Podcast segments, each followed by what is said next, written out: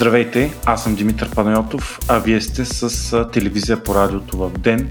Днес ще чуете един по-различен епизод, като акценти ще са събитията от вчера, когато полицията се сблъска с свободните фенове на протеста срещу БФС.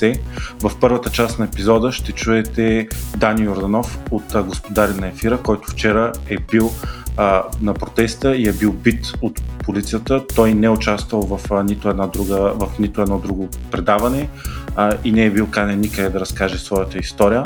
Във втората част на, на предаването ще говорим по-задълбочено и дълго по същата тема с Константин Мравов, който е журналист в Националното радио и който е част от а, футболните общества и е много добре запознат с а, футболната култура. А в третата част аз и Миролюба Бенатова ще, обсъждаме останалите събития от изминалата седмица. Приятно слушане! Здравей, Дани! Сега ще говорим за нашите слушатели да кажа. Това е Дани Юрданов, който е един от репортерите на Господари на ефира, който вчера в живото си включване имаше сблъсък с полицията. Дани, разкажи какво се случи. Здравейте, искам първо да ви благодаря, че ни давате думата, защото трябва да кажем някои неща, които остават страни от, от обществеността. А, вчера бях на протеста срещу БФС, бяхме на първа линия с колегата оператор. А, видях началото на сблъсъка, видях защо се случи всичко и отнесохме няколко, да, няколко палки отнесохме с оператора. Ами, всъщност това, което вчера стана, не е нещо по-различно от това, което се случва на мачовете. А, дори на мачовете доста по-сериозни неща се случвали. И ще да кажа, че имаше пиратки от тези по-сериозните към полицайите, 5, 6, 7, няколко бутилки, десетина може би. И тогава вече а, полицайите също отговориха с а, дрънчане по щитовете, това също дразни феновете. Отидоха по-напред а, самите групи от, от полицаи, които са а, въоръжени с, с бронежилетки, с каски, щитове, с палки. И видя се, че и от, и от двете страни така сблъсъка се пече, както се казва. Вкараха водното уръдие и когато свърши всъщност на водното уръдие водата, тогава полицията направиха рейда срещу протестиращите. А, да ви кажа честно, не знам какво са очаквали от, и от градската управа, и от полицията, че протест на футболни фенове да няма там пиратки, нещо, бомбички, скандирани, бутилки. Това са футболни фенове, плюс нямаше никакви КПП-та преди, нали, поне проверка нещо, да изземат някое, някое шише бирено а, полицайите. Просто много ниска организация, според мен умишлено направена, за да може да, да ескалира напрежението. Това са футболни фенове, пак ви казвам, не, не може да очакваш от тях да дойдат с цветя на протест. Специално за рейда да ви кажа на полицията, докато взимахме интервю с колегата и правихме живото предаване, аз бях често казвам с гръб на около 30 на 40, може би 50 метра от там загражденията, където се точва между феновете и между а, полицайите изведнъж всички започнаха да тичат. И пространството е доста малко за събраната си тълпа, което беше. Там, според мен, това беше доста неадекватно да, да в, на този булевар, точно там, да се сгъчкат толкова много хора. И то футболни фенове. И то изнервено от управлението на БФС. Да. Говориме за карето, което е между стадиона, спортната точно. палата, нали? Да. Така, то е едно квадратче, да. дето е много тясно и после е много тясната улица Горко. Да, ето това също голям, голям проблем. Даже по Каравелов, аз по Каравелов Иванов там ни удариха нас е, няколко пъти. Сега ще обясня. Значи тръгват да тичат полицаите, когато свърши водата от водното уръдие и разпръсват протеста в различни посоки. Едните по Каравелов, другите по Гурко нагоре и трети лъч опитват да изтласкат надясно по Василевски. Може би тактиката е такава. Нали? Предполагам, че така се прави. Но беше ужасно в тясната улица, улица Каравелов. Бяхме като в някаква консерва. Колите са паркирали от двете страни. Хората се бутат. Има имаше паднали, някои там го сгазиха, нали, то нямаше време да помогнеш на тия хора. Имаше обгазени, аз помагах на такива обгазени, трима-четирима човека, поне видях, може и да има повече, купувах им вода и след това вече се случи това. Но да ви кажа, с нощи, когато се прибрах, още усещах в носа и в, в стата горчилката и, и лютото от, от спрейловете, но по-важното, което искам да ви кажа, Значи, много лошо впечатление ми направи това, което направи полицията. Вдигнах си ръцете, когато тръгна рейда. Аз вече съм на, през, на Любен Каравелов. Покрай мен няма фенове, само полицай. Аз съм вдигнал ръцете нагоре. Микрофона на господарите е в дясната ми ръка. И, и казвам на висок глас, нали, медия съм, от господарите съм, отразявам, нищо не правя. Но, многократно го повторих. Нали, не сега точно дали тези думи съм казал, той има жива връзка, може да се чуе там. И това явно по никакъв начин не трогна един от полицайите, които те много тичаха там. Говорим за десетки полицаи. Аз съм между тях. И един от тях с палката ме удари в корема, при който ми изкара въздуха. Още ме боли, да ви кажа честно. Вчера мислих нищо да не правя, да не вадя медицинско, но днес гледам, че още така има така леки синки излизат по тялото. Да, в този момент се превих на земята, защото ми изкара въздуха и очаквам, нали, когато съм на земята и не мърдам, да няма повече удари, защото все пак съм на земята, не може всичко да ми се е случило. Обаче не, усетих а, поне 2-3 силни ритника в гърба, малко над бъбриците а, сега, не искам да се правя на жертва, защото имаше много по-ранени от мен. Аз, те бяха покрай мен, аз ги снимах също. Хора с разцепени глави. Страшно много кръв има и в момента, ако отидете да видите, ако не се измили от, от Софийските, там, от БКС, от служителите на общината, на Каравелов и на Гурко. Там имаше много кръв по тротуара, може да отидете да видите, ако не се махнали. Но без да се правя на жертва, това беше много неприятно усещане за мен. Отразял съм всякакви протести. 20-та година срещу Борисов там и ГЕРБ и други протести при това на земеделци, какво ли не. Такова нещо не съм, не съм виждал. Оператора ми също отнесе няколко а, палки. Слава Богу, и то е добре. Не ни удариха по лицето, но други ги удариха по лицето и, и то се вижда на, на живите. Включване на нашите, не знам другите какво снима, не съм гледал. Нашите се вижда как просто хората са в много тежко състояние. Аз видях клипчета, на които се вижда как петима полицаи ритат човек паднал на земята, какъвто и да е той. Това е, не е поведение професионално на орган на реда. Видях как влизат в едно заведение. Това Пепи Кънчев от а, Правосъдие за всеки ми изпрати едно клипче, как нахуват някакво заведение и почват да бутат и да блъскат хората и да ги ритат и да ги удрят. Абсолютно без видима причина. Според теб МВР е взели необходимите мерки преди протести и по време на протеста, така че той да не бъде окървавен по начина, по който ти разказваш, или МВР е активен играч в това окървавяване? Така искам да кажа, че както и вие, така и аз, аз имам малко по-малко стаж от вашия, но просто били съм на други протести, пак казвам, нямаше никаква организация, която да предотврати тази кървава, този кървав сюжет, защото, пак ви казвам, поне КПП-та да бяха сложили. Полицай имаше, нали, той имаше, но никой не те спира да те, да те попита, нали, може ли тази бира да я оставиш, дай да ти я взема или още предмети имаш ли. Това се прави преди матчове. Защо? Матч имаше, защо сега не се направи? Е, отделно тясното пространство. Това е, според мен, цялото нещо, те си дали сметка. Плюс това, събираш фенове на Лески ЦСК на едно място. Е, извинявайте. А, макар, че феновете се държаха много добре. Нямаше това, което се тиражира, че се били помежду си. Това е пълен абсурд. Не е вярно. Аз съм бил на първа линия през цялото време. И говорих с фенове на ЦСК, на Лески, на Ботев, на Локо Пловдив, на Черно море имаше, на Миньор имаше, Миньор Перник. И хората се държаха адекватно. Видях хора с а, екипи на Лески, до тях с хора с шапка или тениска на ЦСК. Не се биеха помежду си. Тоест МВР си ми ръцете, да. защото МВР това обяснява, че те били на хули, защото били се сбили. Тоест МВР това, е си измисли. Това изобщо не е вярно. Няма тако... Аз съм там през цялото време снимам лайф. Няма, няма бой между феновете. Те нахуват, защото им спря водата и понеже тая вода на уръдието измерви тълпата много, видяха, че няма да минат просто е така, това водно уръдие. А то беше много смешно, между другото. Аз съм виждал водни уръдия по кадрите във Франция, от него падаш. Тази вода ни намокри, просто тя ни, те просто ни изкъпа. Просто Тоест, беше няма, и, няма и налягане на нашото МВР. Какво? Не мога да дигне само... водната да. струя. Да, абсолютно. Много смешно нещо. Водноуреди те видяха, че няма къде. Трябва да респектират. Но, но за мен казвам ви, това не е правилно. И, а, трябва министър на, министър на вътрешните работи да вземе отношение, да се крие като мишка. Аз само, само да кажа, в последните минути новина, че вече продължаваме промяната Демократична България са поискали оставката на Калин Стоянов официално. Калин Стоянов, министъра на МВР.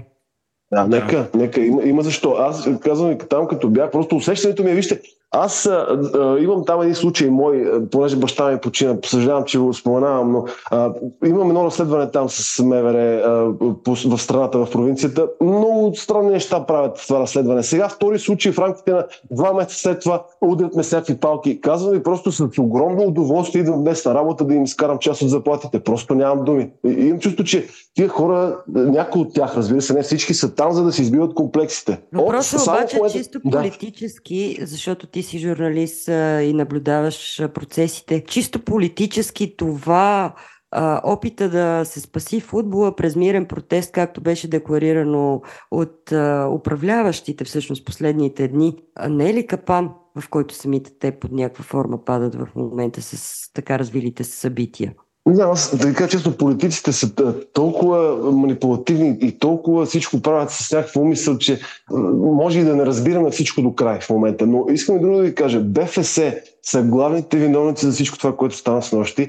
А, те продължават да нагнетяват напрежението. В селата гледам се организира протест, а, там съм по групите на феновете, в Бояна. Има хора, които пишат, искаме да сравним Бояна с земята. И нищо чудно да стане, защото а, това, което се случи с нощи, а, ще е мотивация на хората да отидат и да, и да, да направят същото нещо пред. Само да, да уточним, че и да, Боби Михайлов всъщност живее в Бояна, нали така? Затова да. там се искат. Ами, Вижте, вижте самите им изказания вчера. Имаше е, Емо Костадинов среден пръст показва на някакви хора. А, те се чуят също кого протестират феновете. Ами, до какво да доведе? Още по-голям погром ще има. Още по защото човек трябва просто да знае къде е, къде е баланса, къде е момента, в който просто трябва да спре да държи властта и да спре да се прави. Да.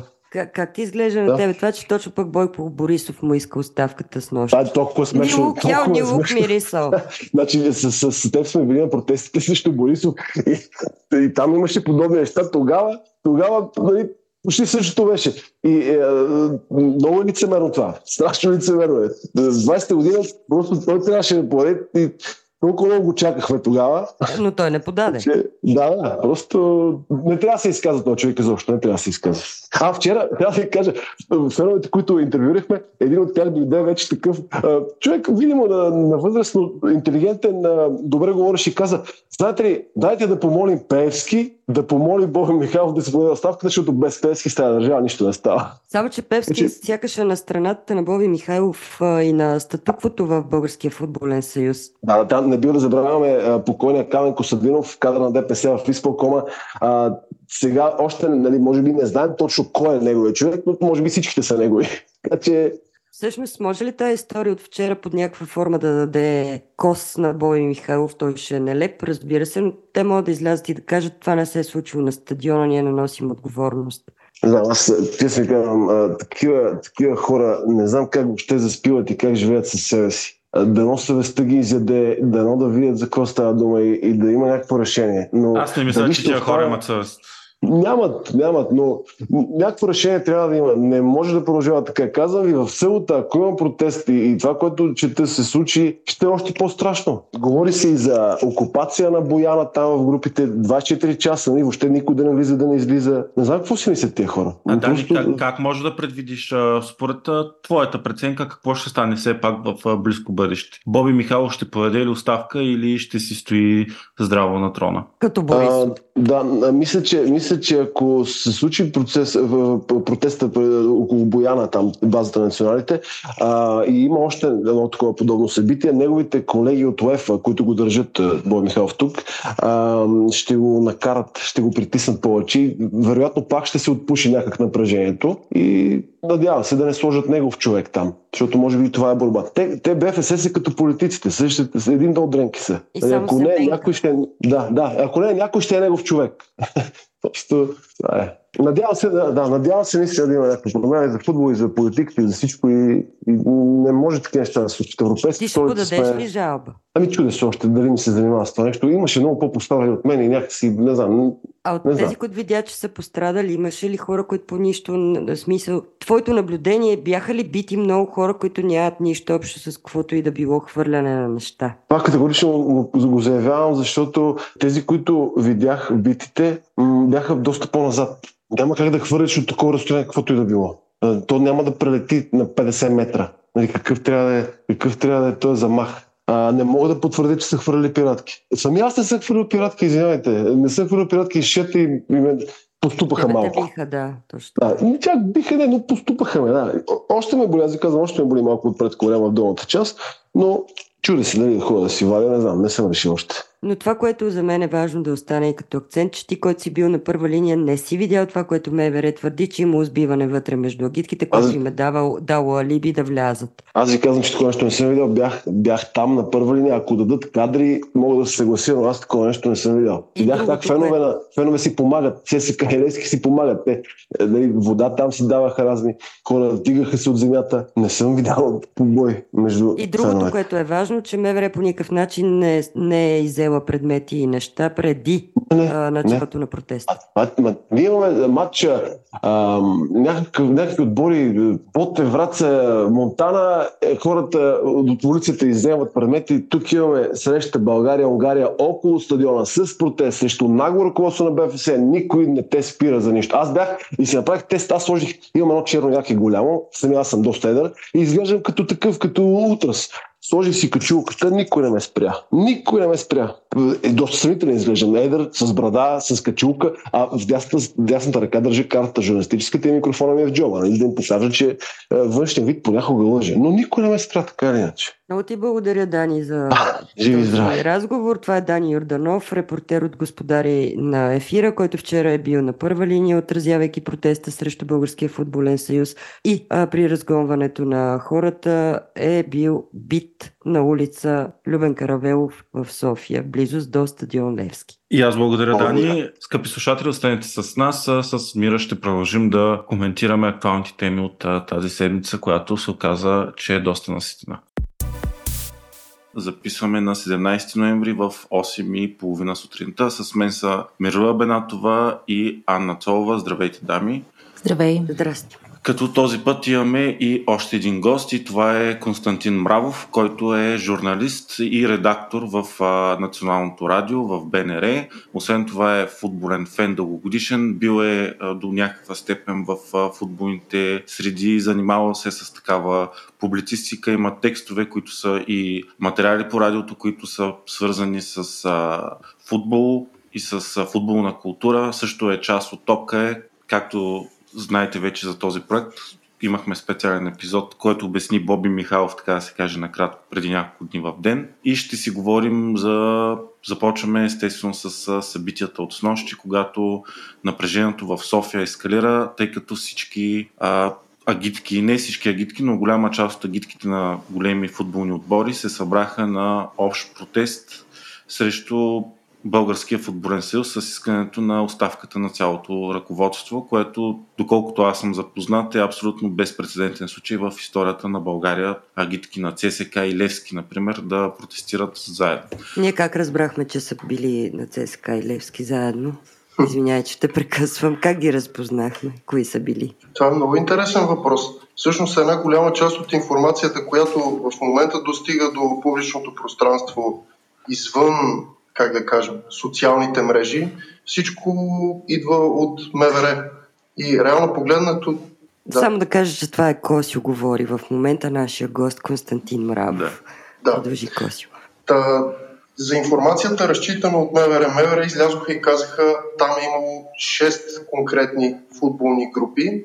Левски, ЦСК, Ботев Пловдив, Локо Пловдив, Черноморе, Варна и Спартак Варна. Тоест от трите най-големи града, по два от най-големите клубове. Реално погледнато, аз бях на този протест. Там имаше фенове на абсолютно всякакви отбори. И софийски, а предполагам и на други отбори от извън София, които не влизат нали, в тази група от 4 клуба. Но, но се споменават, споменават се само тези агитки. А всъщност това беше, въпреки че нали, говорим да кажем за няколко хиляди души, но това беше широк като представителство протест на футболните фенове в България.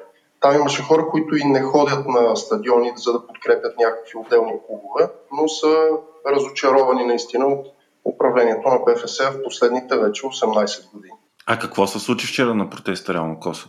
От това, което ти видя. Да, през моя поглед, аз когато пристигнах на улица Гурко в частта и пред националния стадион, тогава вече работеха две водни уръдия, които пръскаха непрекъснато, ни за които слушахме и непрекъснато в последствие по новините. Тези водни уръдия в общи линии не спираха.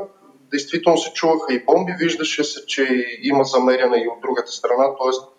фенове замеряха полицаи, но тези водни уръдия не спираха. Буквално 3 минути или 4 минути след като дойдох, започна штурм на полицаите, на тази бронирана част от тях. Вие, може би, тук имате малко по-добро понятие от мен тези хора конкретно от кое звено са, но да, екипирани. Тези хора са от жандармерията, въпросът е началото. Да. А, защото доколко факт е, че МВР е основен източник на информация, но вероятно в тази част може да се има доверие на информацията, че на първия ред в самото начало а, са поставени полицаи, които са с тези така наречени жилетки антиконфликт и не са били въоръжени.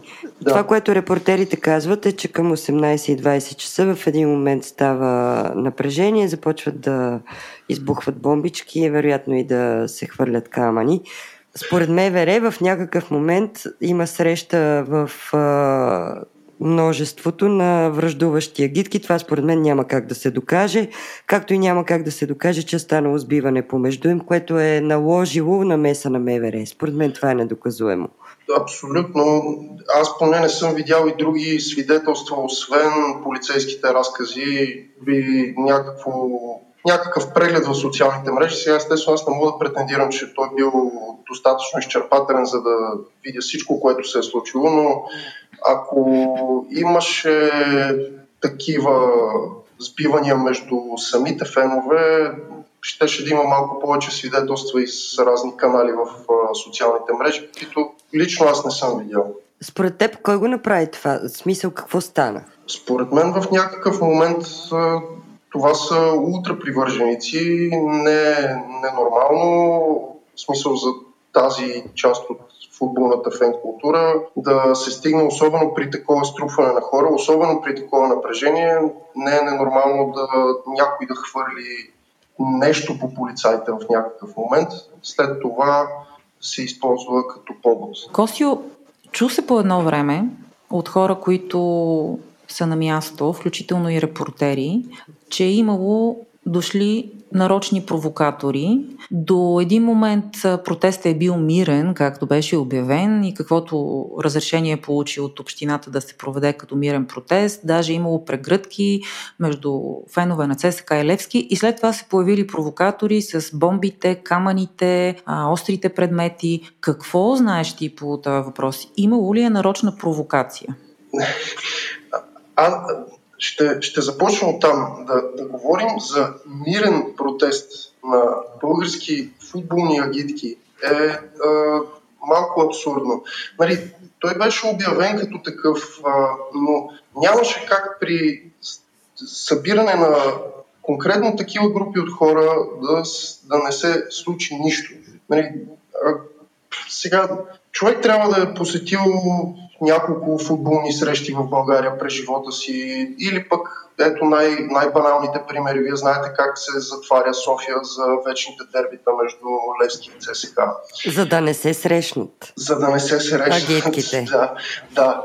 А, тоест, аз предполагам, че може и да е имало някак, да, наистина да е имало, да се е стигнало и до някакви конфликти вътре в а, самата тълпа. Аз не видях такива, докато бях там и нали, в последствие като разглеждах. Но просто нямаше как на такова събитие да не се стигне до това някой, например, да замеря полицаите по някакъв начин. Или ако искате да, и да се стигне до някакви пререкания между агитки, макар че такива не видяхме, но просто няма как да не се стигне до някаква ескалация на напрежението. И тук вече идва момента с а, отговора от страна на а, самите власти.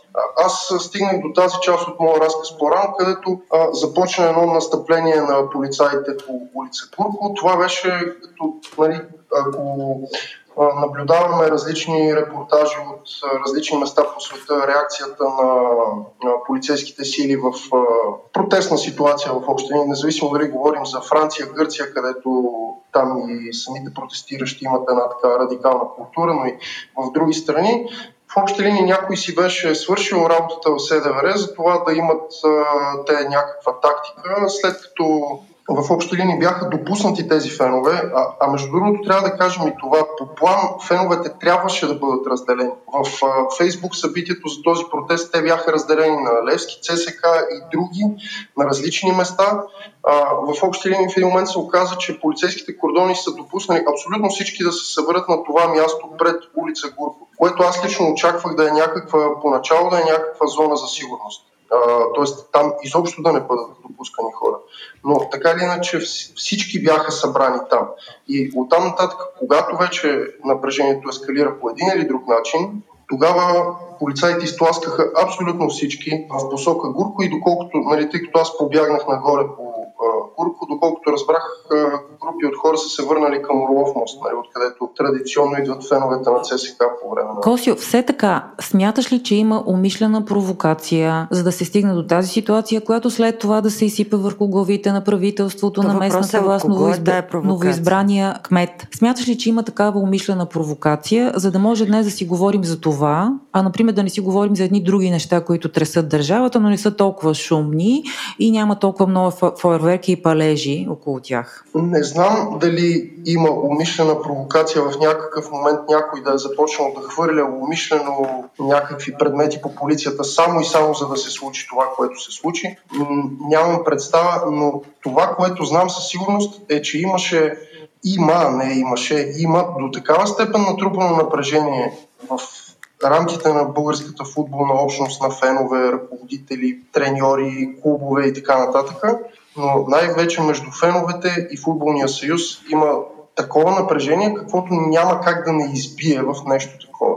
В този смисъл по-скоро се съмнявам, че е имало някаква умишлена провокация с цел нали, да се стигне до някакво голямо ескалиране и така нататък. А и честно казвам, поне от тези свидетелства, доколкото видях, нали, до много по-голямо замеряне на силите за сигурност се е стигало без да виждаме такива реакции от тях. Но имаше огромно, извинявай за краткия отговор, че имаше огромно напрежение, достатъчно за да се случи нещо такова и без да има умишлена провокация. А какъв е контекст? В смисъл, дадохме контекста. Ясно е, че Боби Михайлов е нали, цялото управление много, много неуспешно, корумпирано и така нататък.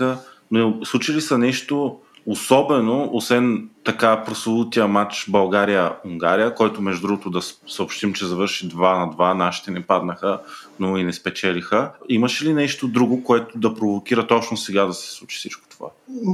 Имаше, да. Националният отбор като цяло имаше изключително слаби резултати в последните две години, които натрупаха на слабите резултати преди това но освен националния отбор, който се превръща просто в някакъв повод, има много сериозен проблем с самата функция на футболния съюз. Члена на изпълкома Йордан Лечков, който сега се явява някакъв медиен говорител, предвид това, че президента на футболния съюз срещу когото основно е насочено всичко, разбира се, той е насочен и срещу изпълкома, но президента на футболния съюз не можем да го чуем, освен в едни нали, интервюта, в които той е решил изцяло какво ще каже на колегата от БНТ.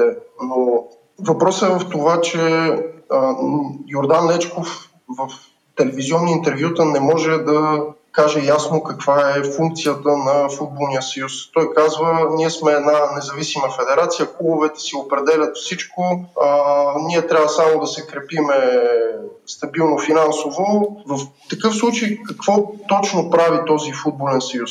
Защото прехвърля се изцяло вината за състоянието на българския футбол на клубовете от страна на тези хора. Но тогава каква е, каква е ролята на футболния съюз? Това разбира се е абсурдно. Нали, те имат Футболния съюз, например, назначава съдиите на, на матчовете.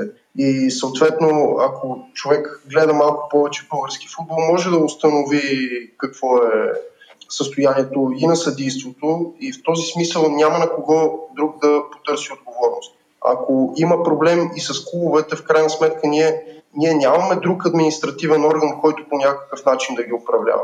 Тоест, това тотално бягане на отговорност, което продължи и вчера, въпреки всичко, което се случи, просто е до такава степен абсурдно и продължава толкова много време, че се стигна до тук. Но наистина това са 18 години Борислав Михайлов стана президент на БФС през 2005.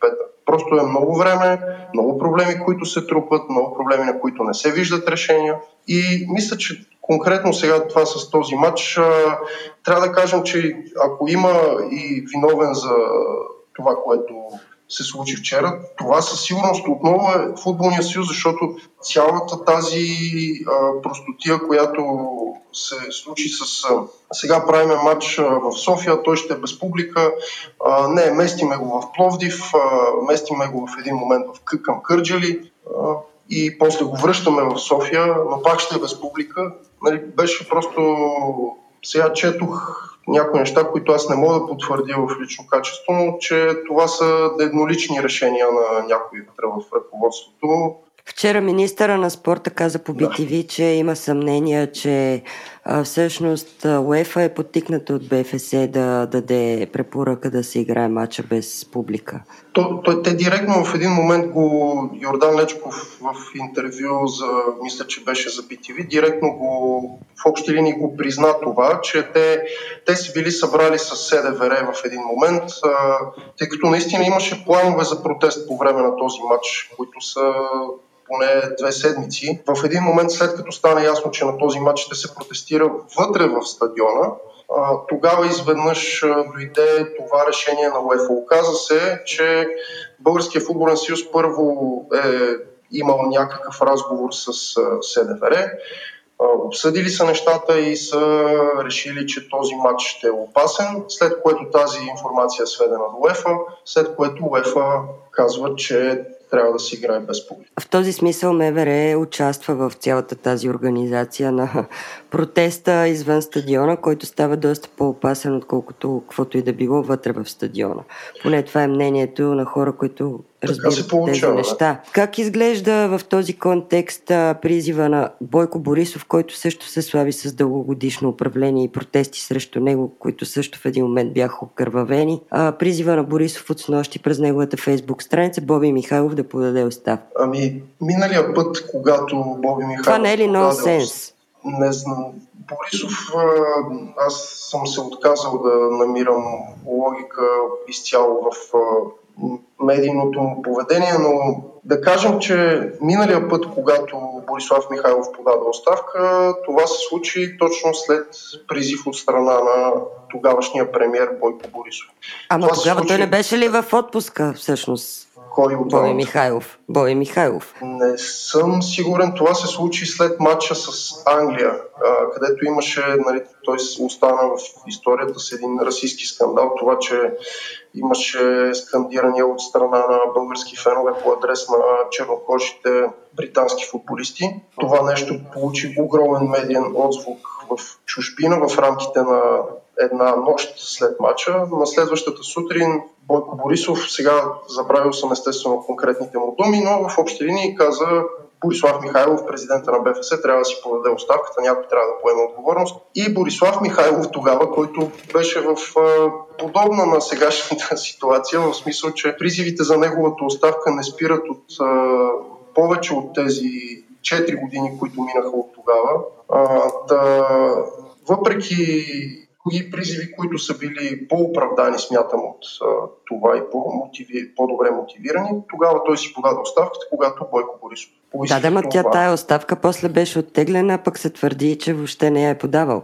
Мисълта ми е друга. Да, до, каква да. степен, до каква степен именно Бойко Борисов, който се смяташе за той заедно с други политически лица, крепителя на Боби Михайлов в а, а, БФС, всъщност в един момент излиза и скача като човек без минало и казва, сега е момента след това окръвяване Боби Михайлов да си подаде оставка. Ами, тук вече има някаква логика в рамките на сегашния политически процес, според мен, в България. И Бойко Борисов, и Делян Певски в момента а, много се старат да излизат на преден план като хора, които взимат решенията. Понякога, когато наистина е така, в други случаи а, просто използват някакви поводи, за да им се чуе гласа. А, Факт е, че Бойко Борисов очевидно имал и като управляваща и след това достатъчно влияние върху Борислав Михайлов и ръководството на Българския футболен съюз. Предвид, предвид това, смятам, че може това да повлияе на евентуално решение от страна на ръководството на БФС. Тоест смяташ, че може би има дошло времето на Боби Михайлов. Аз обаче имам един такъв въпрос. Кой и какво кара Боби Михайлов да е толкова впит в този пост? Да, аз се чудя за това нещо непрекъснато. Е простия отговор, до който можем да стигнем, че има, има някакви скрити грехове, които ако нали, властта не е в а, този конкретен кръг от хора, може да се разследват тези Тоест този на, страх начин, от... Начин на управление. Това е само страх... предположение. Да, да, да, но страха от а, Бербатов. Разследване. Страха от последния конгрес, който видяхме страха на последния конгрес на Българския футболен съюз, ръководен от ДПС в лицето на Камен Костадинов, покойния Камен Костадинов. Те има ли страх от Бербатов по тая линия? Защото си спомням, че тогава не бяха допуснати повече от 100 делегати, представители на клубове, които са против Боби Михайлов и на Косъм Боби Михайлов остана на поста си. Аз само искам да добавя нещо, понеже ти спомена ДПС и Делян Пеевски. Ако пуснете на търсачка името Боби Михайлов и ДПС, ще видите колко често се появява. Преди 15 години, когато Боби Михайлов го избират, казва, не виждам нищо лошо, че ДПС ми осигуриха 30 гласа. Преди 14 години, когато отново има конгрес на Футболния съюз, Бойко Борисов казва, Бой Михайлов залитна към ДПС. Преди две години, когато а, на Косъм Бербатов не стана президент на Българския футболен съюз, Диригент на Конгреса беше Камен Костадинов и заглавията бяха, без никой да ги опровергае, ДПС отново зад гърба на Михайлов, ДПС отново избра Боби Михайлов. Къде е ролята на тези политически фигури в впиването в властта в съюза на а, Михайлов? Камен Костадинов беше постоянно присъствие в а, този изпълком през всички тези години. Ако искаме да се огледаме и за още едно присъствие, което е любопитно, там е и кмета на Велико Търново, излъчен от ГЕРБ, Даниел Панов. Но подкрепен от ДПС много пъти. Също Включително така, и на местно ниво, да. Също така, можем да обърнем внимание на факта, че когато този скандал с матча се развиваше, стана ясно, че в Пловдив няма да бъде прият матча, което излезе да обяви новия кмет от ГЕРБ. Костадин Димитров. Каква, кой беше първия друг местен политик, който реагира за да приеме матча? Кмета на Кърджали. Ерол Мюмил, също нов кмет от ДПС. Така че това е тези две, двете партии през управлението на Боби Михайлов имаха едно видимо присъствие в футбола, в управлението на футбола. Като всичко в А може държавата. ли да се каже, че в момента ДПС и ГЕРБ не са на едно мнение по отношение на оставането на Боби Михайлов? Много е интересно вчера Делян Певски в друг контекст по отношение на вота на недоверие каза, че хубаво е да се разчитат знаците и се надява тази вечер, за вчера става дума, ППДБ да разчитат знаците и че това ще е вечерта на знаците. Видяхме каква беше тази вечер. Интересно е какъв знак трябваше да разчитат Ами, да. Защото а... днес ще се гласува вота на недоверие. Да, а, отново аз а, не знам, не, не мога да кажа дали е имало някаква умишлена провокация в рамките на протеста, който, който да го превърне в знак а, политически, а, но на другия, на другия въпрос а, относно разликата в мненията на ГЕРБ и ДПС, ако за Борислав Михайлов, ако има такава разлика, то, то всъщност я има, тъй като да, Борисов призова за оставката му, но ние го видяхме и през реакцията на техните кметове. Тоест, нея можем да счетем за някакъв знак къде стоят двете политически сили по този въпрос в момента. Но просто, разбирате, аз още един път искам да натвърдя на това. Извън политическия контекст има доста голямо автентично недоволство, свързано с това управление. Факт това е ясно. че... Въпросът е, че когато има кръв по улиците, тогава вече въпросът става политически. Да, да, естествено. И, и а... отговорността към днешна дата трябва да се носи от управляващите. Тези, които управляват МВР, тези, които управляват кметството. В този смисъл. Капан ли да. беше идеята, идеята за мирен протест, спасяваме футбола през мирен протест на феновете? Имаше ли капан в това? Ами, сега, доколкото, доколкото прочетох критиките и на Бойко Борисов към Васил Терзиев, действително... И на Хикимян. А, да, и на, да. на Антон Хикимян. Нали, това да съгласуваш с а, полицията мирен, т.е. да ти се наложи да съгласуваш с полицията предполагаемо мирен протест на, привър... на привърженици на български футболни клубове, със сигурност звучи като, звучи като капан. Но протестът дали е, дали е създаден за да бъде такъв капан, по-скоро не. Според мен просто се стигна до, стигна се до тази ескалация. Може да има нещо умишлено, но как да кажа, ако, ако просто този матч се играеше вътре на стадиона, това не само, че нямаше да се случи, там е доста по-лесно за полицията да овладее невъздържани привърженици и така нататък. А, е доста по-лесно в... да контролира влизането на фенове с всякакви опасни предмети също така. Но да. в този смисъл, след като СДВР, което е в момента под управлението на настоящото МВР, препоръчва да не се играе мача с публика, това не е ли част от капана? Ами, Защото, аз мисля, че тази този препоръка... матч се, само, да, да, само да довърши, да, извинявай. Да, да. Защото ако се играе мача с публика и, и каквото и да се случи, някакви ексцесии се случи на, на, на стадиона, тогава отговорността определено ще бъде и на футболния съюз. Но сега, извеждайки цялата целият мизансцен извън а, стадиона, това до някаква степен а, маха отговорността или поне пряката отговорност от футболния съюз. Мисля, че, мисля че тази позиция на СДВР е била силно повлияна от препоръка на самото БФС. Това е личното ми мнение, защото на този матч планът беше да има един мащабен протест, който да е вътре на стадиона. И това нещо е изключително видимо на камери, предвид важността на матча за съперника ни Унгария. Нали, този матч щеше да бъде достатъчно много излъчван, показван. На тези матчове идват и достатъчно длъжностни лица от УЕФА, че на някой да му хрумне няма да ги оставят тези да ме омаскаряват по телевизията. Не, не изключвам Миролюба по никакъв начин това, което може да се предположи, че има някаква нали, тук вътрешна конспирация за това да се стигне до това нещо заради това, че сме в такава странна склопка да, то въпроса, направи ли някой сечено на кабинета и на Терзиев, вкара ли го в, цитирам Мира, в този капан, а, трудно ще намерим отговор на този въпрос, но е много важен. Българския, българския футболен съюз със сигурност можем да кажем, че направи сечено на кабинета, конкретно в този случай, защото наистина а, отговорността за това, което се случи вчера е изцяло тяхна цялата неразбория, целият хаос в организирането на този матч са най-пряката и видима причина за това, което, за това, което става.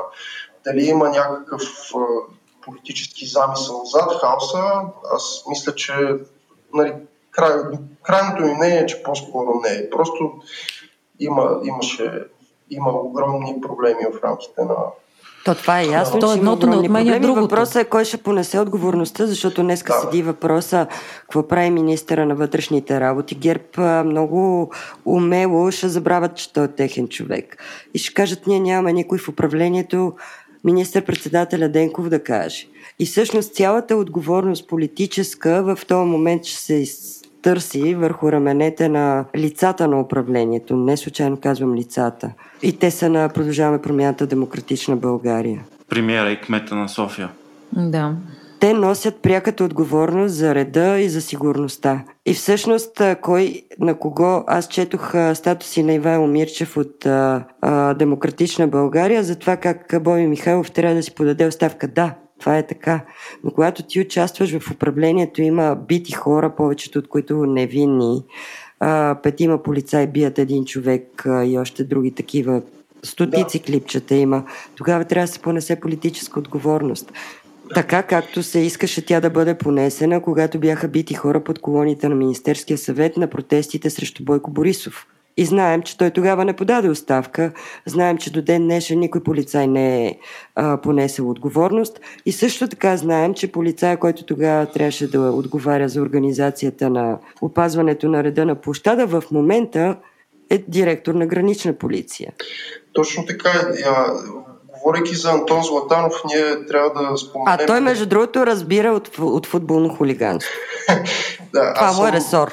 Аз съм ставал пряк свидетел на неговите разбирания за футболното хулиганство през 2011 година на един матч на а, стадион Георгия Спарухов, когато посредством решението негово и на още един тогавашния ръководител на СДВР, чието име забравих, но Антон Златанов и тогава имаше да, е, тогава беше в тази роля на справящия се с футболното хулиганство в рамките на столичната полиция.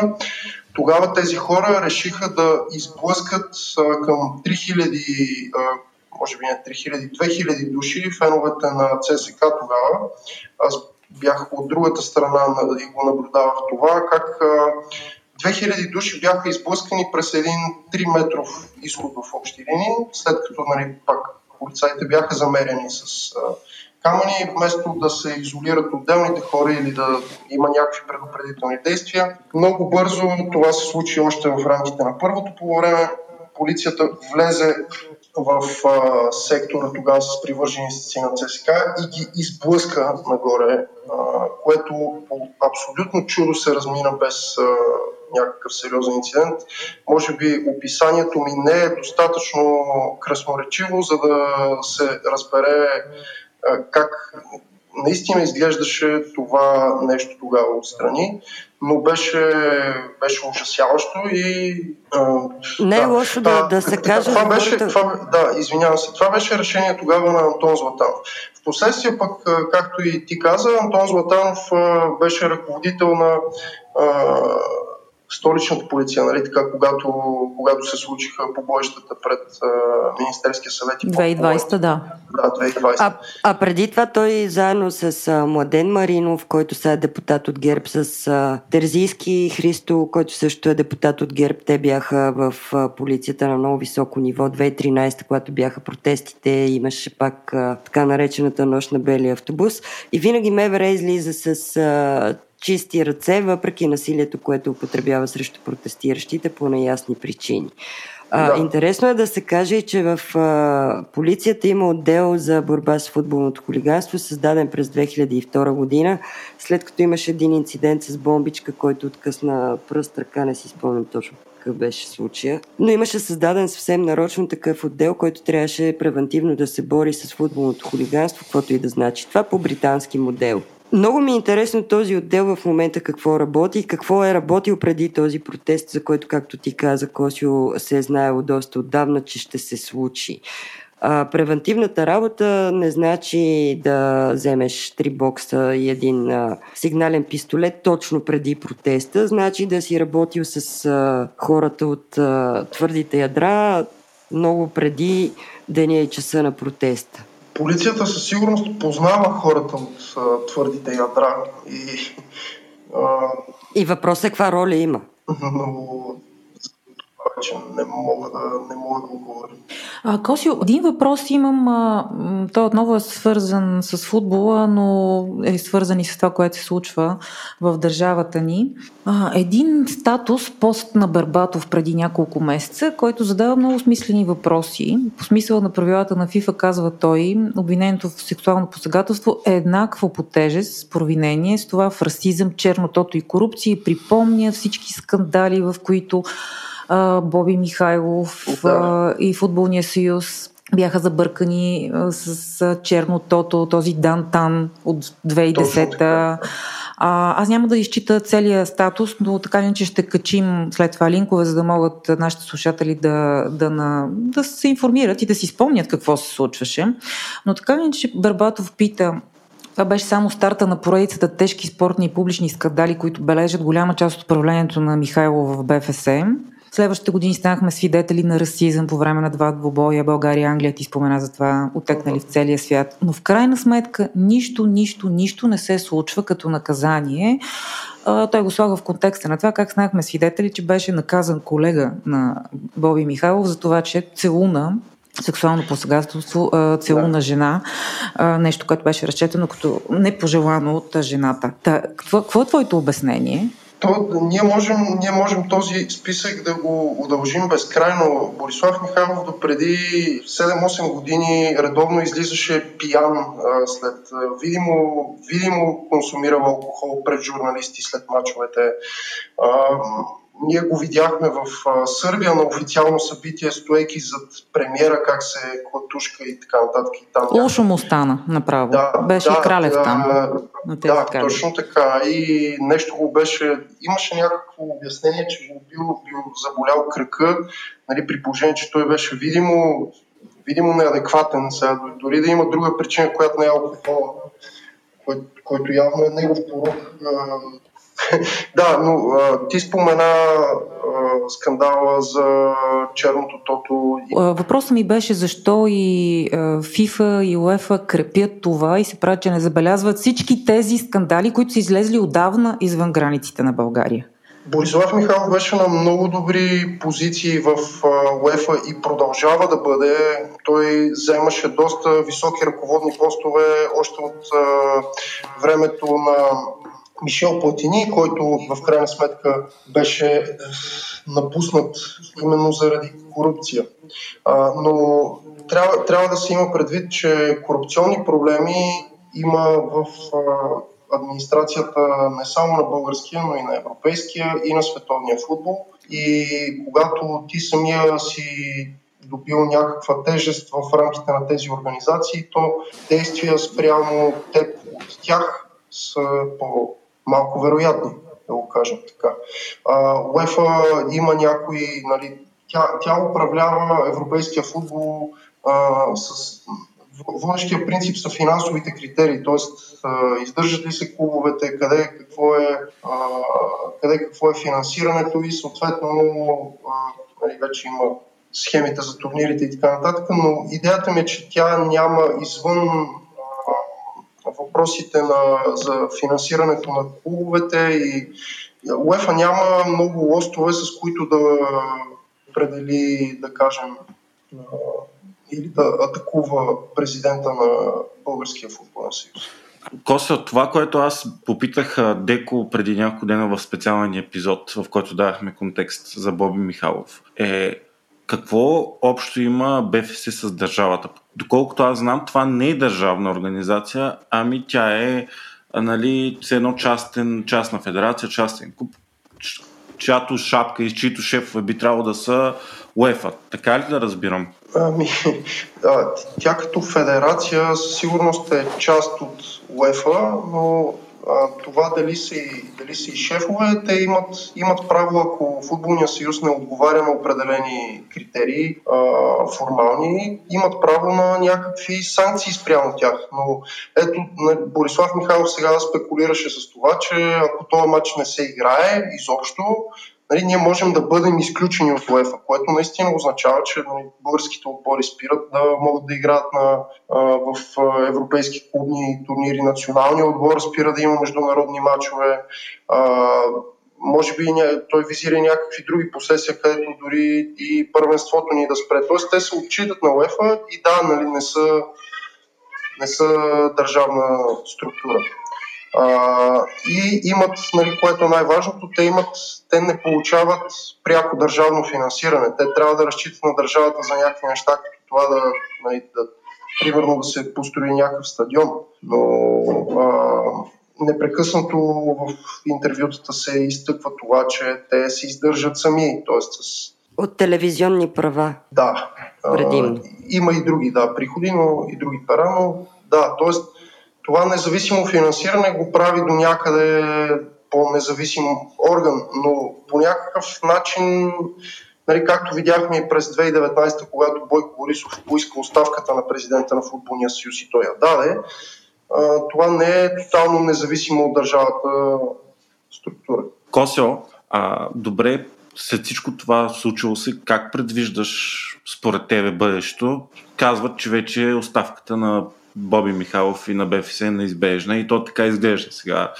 А, колкото да, да са нагли, колкото да са несменяеми, вече са проля кръв, стана абсолютно излезе от а, футболната среда и цялата държава в момента слуша това нещо. Според Колкото тебе, това... Борисов подаде оставка след боя под а, Според тебе колоните. това ще стане като Борисов, който все едно нищо не се случи след тези протести, си остана още една година на власт горе-долу или това наистина е края на Боби Михайлов? Ами, за разлика от тези протести, сега Борислав Михайлов се държи сякаш не го интересува какво иска изпълнителната власт от него, защото призиви за оставката му имаше и преки и непреки, имаше и от премиера, и от спортния министр а, вчера и непряко от кмета на София, но какво ще стане не мога да ти кажа, но поне видимо от изказванията на, на Йордан Лечков и на Емил Костадинов, като членове на изпълком, които говориха след футбол, вчерашната футболна среща, те очевидно нямат намерение, не виждат и вина в себе си, за да подават оставка. Лечков даже се опита да коментира матча при положение, че както изтъкнаха и други хора, в един момент, въпреки че националният отбор за първи път играе прилично в рамките на този квалификационен цикъл, никой не го интересуваше, защото има такава степен широко недоволство срещу управлението на Футболния съюз. Но редовния, до редовния конгрес има, мисля, че две години, повече от една със сигурност. Борислав Михайлов намекна през последните дни, че е можело да има някакъв извънреден до година, но не мога да, не мога да кажа дали ще си подадат оставката. Намерение такова към момента не показват. А, но това като фенски протести, според мен това нещо ще остане. Има доста време до следващия матч на националния отбор, но когато дойде време за него, не бих се изненадал да видим пак. Ще довърша само за това. Според мен ще продължат протестите на феновете със сигурност. Дали ще подадат оставка от ръководството, вече не знам след това нещо какво може още да ги накара да го обмислят. Понеже Митко каза, че вървим към финал, след това ще чуете и още части от днешното издание на подкаста Интересни интервюта и не само. А, ми се ще да затворя днешния ден и днешната ни среща с една тъжна констатация, вече направена няколко пъти. Точно на днешния ден, преди 30 години, на Парк де Франс, Емо Костадинов беше героя на матча. Класирахме се за световното САЩ 1994 година. Беше произведена репликата от Мичма на Господ е българин.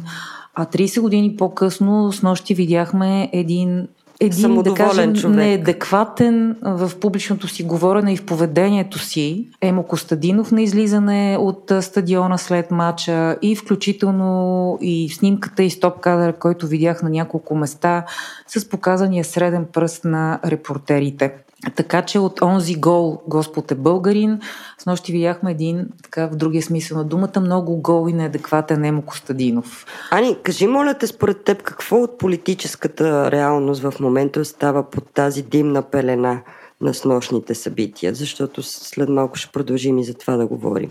Вероятно всичко, което се случва около Лукойл, вероятно всичко, което се случва около вота на недоверие и причините да се иска този вод на недоверие от партии с руски уклон срещу прозападния Тагарев, защото това е темата на вота на недоверие, на възраждане ИТАНА и БСП.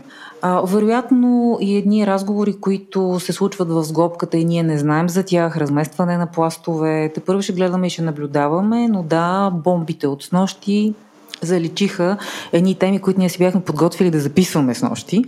А, с Мира и с Митко. Какво точно? Трудно ми е в момента да, да отговоря, но при всички случаи аз виждам политическата окраска на всичко това, което се случи, и капана, и а, удара под кръста срещу новоизбрания и трети ден на власт кмет на София. А ние, ако забелязате, ние си говорим само за политика в изминалите минути. Ани, как ти изглежда появата на Васил Бошков а, в неговия статус такъв много странен? Аз се завърнах да си вземем държавата обратно точно преди вчерашните събития. И както и едно интервю на Ивайла Бакалова и на нейния мъж, а, които бяха обвинявани, че са платили протестите 2020 в съдружие с Бошков, които отново повтарят обвиненията срещу Бойко Борисов? А, без да мога да го твърдя със сигурност, изглежда ми, че Бошков се е сприятелил и се е разбрал с Певски и може би се образува някакъв тих фронт срещу Бойко Борисов, защото публикацията в 24 часа, издание, в което много, много, много рядко, да не кажа почти никога последните години, виждаме критични публикации срещу Бойко Борисов. Това интервю беше наситено с критика, това, което ти цитира, срещу Бойко Борисов. Така че, може би, ето, вървят някакво разместване на пластовете. Много тихо се случва, много едва забележимо, особено като гърмят бомби. А, почти никой не може да го чуе и хората с много и с острен слух могат да ги чуят и видят тези неща, но според мен се задава нещо такова интересно. И дай в контекста на това, което и Косю каза. Пловдив, който е на ГЕРБ, отказа да приеме мача, но Кърджали щеше да го приеме с открити обятия. Да, всичко това са такива знаци. Ако трябва да използвам формулировката на Пепски от вчера, че тази вечер ще има знаци, т.е. нощи ще има знаци. Така че ако си говорим за знаци, всичко това е изредено са такива знаци. Добре, благодаря ви за този разговор. Не останете с нас, защото ще имаме още един разговор от пряк на събитията с нощи. Косел, благодаря ти. Наистина беше много, много интересно. Радваме се, че се включи и а, ще си говорим отново със сигурност. Чао, чао! Чао! Ето ни във втората част, където сме само аз и Мирлюва Бенатова и ще дискутираме случилото се през тази седмица, включително случващото се днес, като първата ни тема е вотът на недоверие. Мира, може ли да разкажеш повече за това какво се случи? Да, това, което искам а, само да кажа на нашите слушатели, които ни дават а, много щедри знаци, че очакват нашите епизоди всеки петък, а, че днес професионални ангажименти, тъй като записваме в петък, а, направиха така, че Дарина да не може да участва, а Ани Цолова се включи само а, за половин час. Просто техните професионални ангажименти не им позволяват да останат и в тази част. Така че поради тази причина, не заради нещо друго, сега ще продължим разговора само аз а, и Митко, който е нашия а, така гостоприемен хазяин в а, канала на Ден към Говори Интернет. А, иначе да, футболните събития така удариха една много голяма пелена върху доста сериозни политически събития, които вървят на втори план, но този втори план всъщност е според мен съществения. А футболните събития, събитията около Българския футболен съюз, протестите, окървавените протести, отговорността, която трябва да бъде понесена, всъщност е в а, моя прочит са един пореден лост за рекет от едните политически сили, които уж подкрепят правителството към другите. Амира, обаче според тебе това не съвпадна ли просто или мислиш, че е дирижирано? Големите майстори в политиката са тези, които успяват да се възползват от а, откритите слаби места, така да се каже. Добре казвам. Дори да... Да, този... Това е съвпадение, факт но знаем, че имаше много голямо желание да се използва ситуацията с а, разхождането на този а, матч из цялата държава и така риска да, да се случи без публика, както и стана в, в крайна сметка, да се използва за това да се обърне срещу а, ръководството на Българския футболен съюз и всъщност то да бъде притиснато от феновете, така че да бъде принудено да подаде оставка. Но събитията не се развиха така, а и интересите в Българския футболен съюз са доста така сериозни от много страни, включително част от политическите сили, за това вече говорихме, които подкрепят правителството. Имам предвид ДПС. Така че играта не е толкова проста. Само да дадем контекст, защото не сме го споменали в ден а, все още, че вчера имаше вод на недоверие, който така и не се гласува, защото партньорите на, на Продължаваме промяната Демократична България от ГЕРБ и ДПС просто не влязоха в залата, което а, казаха, че е било жълт картон. Нали сега сме на футболните. Да, интересно е днес. Ние записваме а, преди обяд на, в петък. Вече е ясно, няколко неща са ясни. Едно от тях е, че вота на недоверие не беше гласуван и днес, тъй като нямаше кворум. И въпреки, че всички депутати бяха в залата, реално регистрираните а, не бяха достатъчно, а те трябва да бъдат 121, което отмени гласуването за вота на недоверие за следващата сряда и аз така смятам, че от сега до сряда ще вървят а, кървави процеси а, за това дали ще остане правителството или не и на каква цена. От една страна, пак в рамките на тези няколко часа тази сутрин, вече се вижда диаметрално противоположната концепция за това какво се случи вчера, наративите. От една страна от продължаваме промяната Демократична България искат а, вече оставката на министъра на вътрешните работи, който а, се знае, че е подкрепен от ГЕРБ. От друга страна, а, Бойко Борисов скача и казва, че всъщност вина носи а, министъра на спорта. Той му е дигнал мерника от едно известно време. Ние знаехме, че той беше, а, че едно от първите имена, които спомена преди няколко седмици, даже сме го коментирали в да. нашия подкаст, че спортният министър нещо му бърка в очите и сега си намери повод Борисов отново да, да спомене него. А то защо? Защото спортният министър а, много ясно каза, че а, се търси начин това ръководство на БФС да бъде сменено че такъв начин на този етап няма, поне не юридически, но че се търсят варианти. А, как, защо трябва да подава оставка министъра на спорта не е ясно, но е ясно, че Борисов застава твърдо зад министъра на вътрешните работи, който съгласете се, че след а, всичкото това, което се случи вчера, а, няма как да кажем, че няма вина. Най-малкото не е създадена организация, така че а, да не се стигне до това, до което се стигна. Най-малкото се виждат полицаи, които проявяват агресия към хора, легнали, паднали на земята. Няма как министъра на вътрешните работи да не носи отговорност. Амира, ти спомена, че той всъщност е кадър на ГЕРБ. Кадър на ГЕРБ е да. А, и всъщност в момента основните, да речем така, а, излезе министър-председателя, каза, че трябва да се случи нещо в спорта, трябва нещо да се промени. Беше ясно през последните дни, че това правителство, това управление, доминирано поне в външната си част, продължаваме промяната Демократична България, смята ситуацията с футболната среща България-Унгария за шанс да се фокусира вниманието върху ръководството на Българския футболен съюз и това да бъде някакъв повод, темата да се вдигне и Боби Михайлов да, да падне от поста преждевременно. Това обаче с раз, развръзката такава каквато тя се случи, може да се окаже, че е един капан за управляващите. Защото сега те носят още една отговорност повече за случилото се вчера и това става още един повод да имат дрязги повод за рекет за това дали ще остане правителството или не защото това следва да разберем следващата сряда. Ролята на ДПС също е много сериозна в случая. До тогава също ще се случат и неща в ДПС. Днес има съвещание, на което се очаква за първи път от доста години да се появи Ахмед Доган, да се очертае как точно ще, ще бъде управлявано ДПС до следващата конференция, която трябва да бъде през февруари 2024 година, така че и процесите в ДПС предстои да се случат в днешния ден и в следващите. Но ми се иска преди да прескочим на темата за а, горивата, защото тя е много важна и за промяната в позициите, да кажа още нещо, което остава под радара във връзка с футболната тема. И тя е, че БФС се финансира от футболни, от футболни права, продажба на права, които са в също така в ръцете на частните телевизии. Нова телевизия и всичките и канали знаем, че излъчва повечето мачове.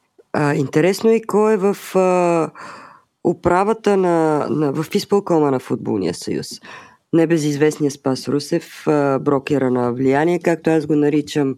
Той брокер на влияние между политици и телевизии. Очевидно е а, и поставени в футболния съюз, за, за да координира някакви неща.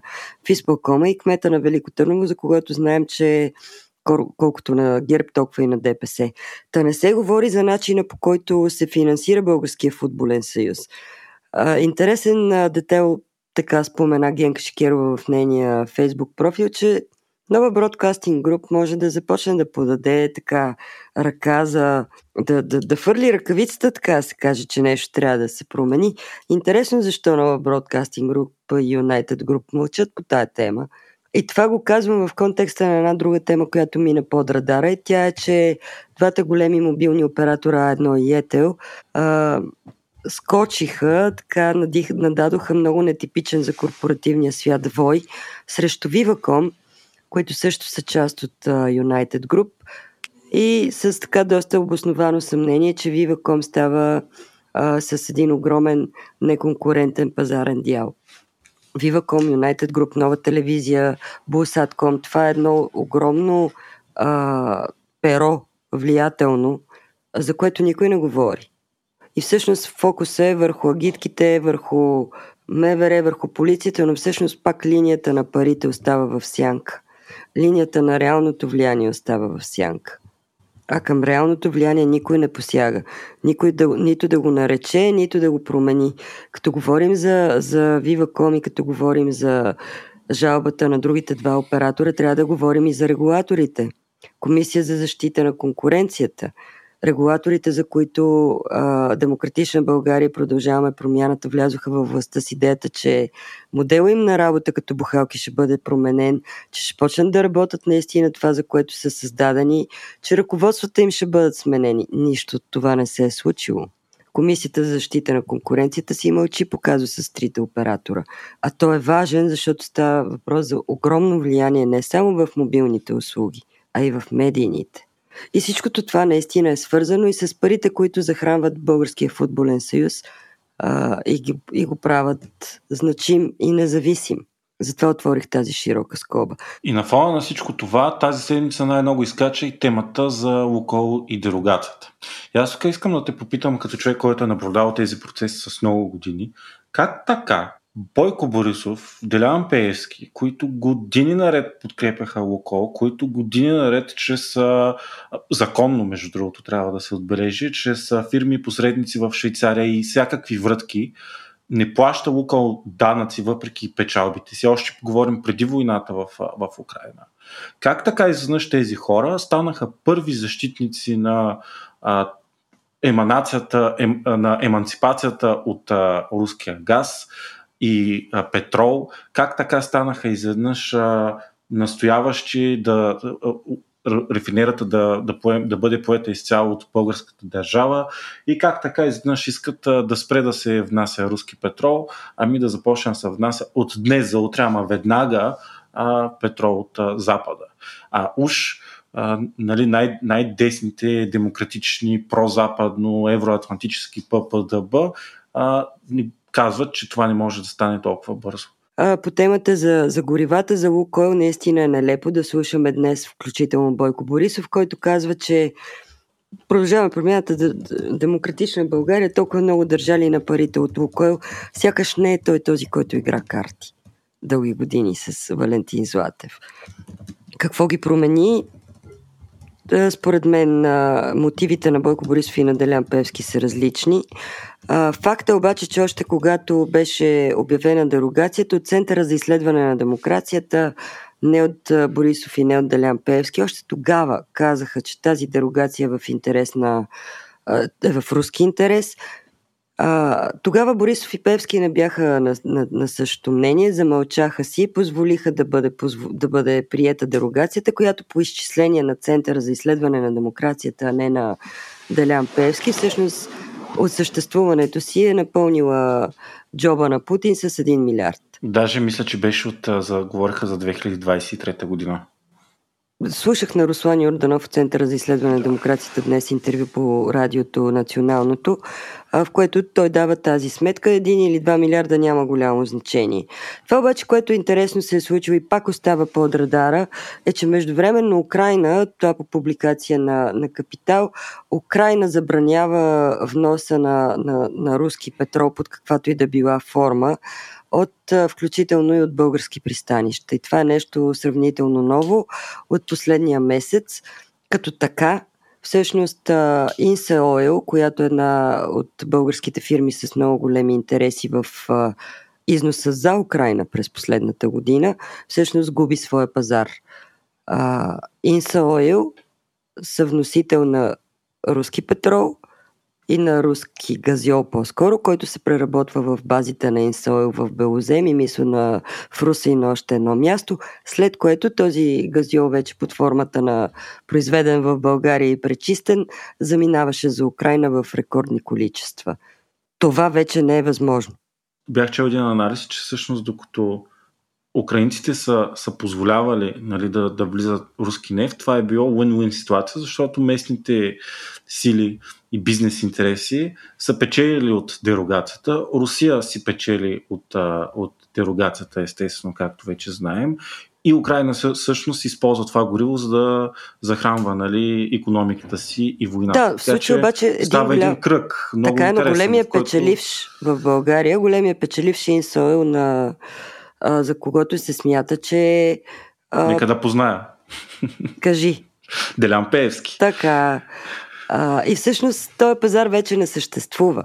Така че а, няма никаква причина в момента да Лян Пеевски и бизнес кръговете около него да жалят за, за каквато и да било дерогация, защото реално печалбата, която е била огромна, ще, ще сложим линк, за да се види всъщност как а, с руски дизел са направени огромни печалби в България, изнасяйки го за Украина а, това вече не съществува, така че няма какво да бъде пазено. И сега явно обаче имат а, други интереси, които може би ще направят нови така врътки, за да имат печалби от а, други посредници. С, Другия друг въпрос е, нефт. че а може и да използват това нещо, за да се покажат като големите евроатлантици. Ето Дилян Пеевски каза а, новата коалиция Путин е факт, като той се позиционира по този начин като изцяло прозападен, про, евроатлантически и дори обвинява а, своите партньори от ППДБ в а, пропутински позиции. В интерес на истината, нищо от неговите действия напоследък а, не, не, не изглежда като да е лицемерен. Това дали той има някакъв страничен бизнес интерес, като този периферния, за който аз споменах, е едно на ръка. Но той а, е най- конкретен изразител на всички евроатлантически послания и това не може да му се отрече. Нещо друго, между другото, което също е важно да, да, да отбележим, неговата позиция по отношение на руските имоти. Тя е така спорна в частта за, за, за руската църква, защото Делян Пеевски а, категорично заяви, даде и на прокуратурата да работи. Знаете, той успява така да им дава задачки, да им потвърля и те трябва да тичат по неговите а, указания. Руската църква веднага да бъде върната. Руската църква, Генка Шикерова за Свободна Европа направи едно проучване и разследване, от което стана ясно, че има документи, че Руската църква и земята под нея законно са руски. Но има едно друго разследване, което направи Генка, което остана под радара на всички а, големи медии. Интересно защо, защото и те се правят на евроатлантици. В това разследване Генка Шикерова показва десетки имоти, които са превзети, присвоени от руската държава за които България нищо не прави да си ги върне. За някои от тях дори няма и документи, за някои от тях има проверки на областни управи, които не са завършени. Интересно, че когато излезе това разследване, единствено ДПС и Дилян Пеевски му обърнаха внимание. Всички други партии и институции, на които Генка е писала писма, казва тя официално, кажат какво правиме, ще вземем ли отношение. Всички други мълчат, Делян Певски единствено обръща внимание и праща нарочно съобщение, подписано от прес-центъра на ДПС, в което казва, че прокуратурата и ДАНС трябва да обърнат внимание на именно тази публикация, да обърнат внимание на документите, които са цитирани и държавата да вземе мерки. Всички други мълчат. Защо мълчат? А ние ще сложим линк с тази публикация, за да се види за колко страшни неща става дума, защото Русия няма нужда да ни превзема да ни спушки. Има имоти, които са а, на, на чашката на язовир Искър, където е питейната вода на цялата столица. Има имоти, които са разпръснати из цяла София. Има необитаеми блокове, които виждаме, нали, няма нужда да гледаме по филмите, гледаме и документални кадри от други места. Може всичко да се направи с тези имоти. И държавата, която в момента се управлява уж от евроатлантическо правителство, не обръща внимание на тези неща. И паралелно с това президента пак казва, че няма да а, даде оставката на председателя на ДАНС. А работа на ДАНС е да се занимае от гледна точка на националната сигурност с това какво прави имот а, на Руската федерация на чашката на язовир Искър и на Панчаревското езеро. Свободна Европа бяха направили страхотен материал за, а, за Камча, за най-голямата база всъщност на, на Камче е нещо Българ. друго, защото Камче е собственост на кметството на Москва. На, Докато тук говорим... На безценица, продадено по времето на кабинета на Станишев, ако не се лъжа. Така е. Те и другите неща, в някои от тях са присвоени още по време на социализма, други а, след това, но така или иначе всичките тия години държавата не е направила нищо, за да си ги върне. За някои от тях дори не знае, че, че са руска собственост. Това са ни широко затворени очи с години наред. И наистина парадоксалното и за съжаление го казвам, че Делян Пеевски има нюх и обръща внимание на една тема, която е истинска, съществува, тя не е измислена и така нарочно напомпана, обръща внимание на тази тема, която наистина е от национален интерес. И те първо ще върви извиването на ръце. Има нещо, което се случва и не е чак толкова ясно, и за мен също не е ясно, но е интересно да наблюдаваме този процес. А, едно от нещата, които сега също става замъглено, е атаката срещу проекто бюджета на Асен Василев. Аз не разбирам от бюджет. Всички, доста хора, които разбират, казват, че той е свръх оптимистичен, че са заложени прекалено големи оптимистични приходи, които ако не се случат, разходната част ще увисне. Това е така най-общо казано. Но едно от нещата, които на мен ми направи впечатление, които чух като аргумент на всички, които критикуват бюджета, е, че вътре в приходната част е заложена онази така наречена нововъведена такса, която трябва да се плаща на, за а, газа, който преминава през България, руския газ, който преминава през България по посока Сърбия и Унгария. Точно това нововъведение, което беше внесено от а, Асен Василев, между другото и от Йордан Цонев, в един момент разгневи Борисов и Певски. Те скочиха и казаха, че те не са били уведомени за такава поправка, че такава поправка е необмислена и не трябва да я има.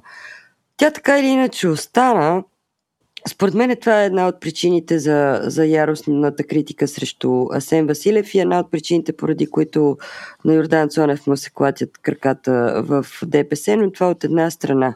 От друга, много по странен начин тази такса не е защитавана отново от евроатлантиците от ГЕРБ. Хич даже. И беше прехвърлена, това беше гласувано от Комисията по енергетика, да я събира НАП. Как точно НАП ще може да при, ще принуди а, Газпром да плати таксата, не ми е ясно. Но всъщност през този штрих виждаме, че има доза лицемерие по, по уста евроатлантизъм и независимост от руската страна по отношение на, на енергетиката. Тоест ти казваш, Делян Пеевски не е лицемерен, обаче ППДБ са лицемерни в случая. Не, в случая ГЕРБ са лицемерни. Защото би трябвало яростно да защитават правото на България да си вземе вноска по преноса на газ към Унгария и Сърбия и по-бързо да си изплати и той потока. Борисов винаги си е бил лицемерен. Колко руски проекта Само казвам, че тая... потока, а, колко неща са направиха по време на Точно по линия на тази, на тази допълнителна вноска, от която България има нужда, всички казват, а тя е нещо много тъпо, много тъпа хрумка. Тя наистина не е много оригинално нещо и наистина не е много ясно как ще се събира. Но факта е, че, че парламентът е прехвърли на, на НАП да я събира, това си е чист саботаж. Пореден начин да се види как няма да се справи НАП с, с събирането. Те не могат да се справят с събирането на глобите от фишове. Какво остава да принудат Газпром да, да плаща някаква такса по пренос на газ? Това е подигравка. Ами ще видим какво ще се случва и мира според мен не е време да затваряме епизода, защото стана доста наситен с много теми, гости. Мисля, че това до сега е най-епичният епизод на телевизия по радиото. В ден и се надявам слушателите да харесат този формат. Продължаваме да експериментираме с различни участници, водещи, гостуващи и се го правим с целта да, да е полезно за вас и да разбирате какво се случва и да чуете неща, които по телевизията трудно ще чуете, както и по радиото. Но в телевизия по радиото можете. Благодаря ви. Чао, Мира. Чао.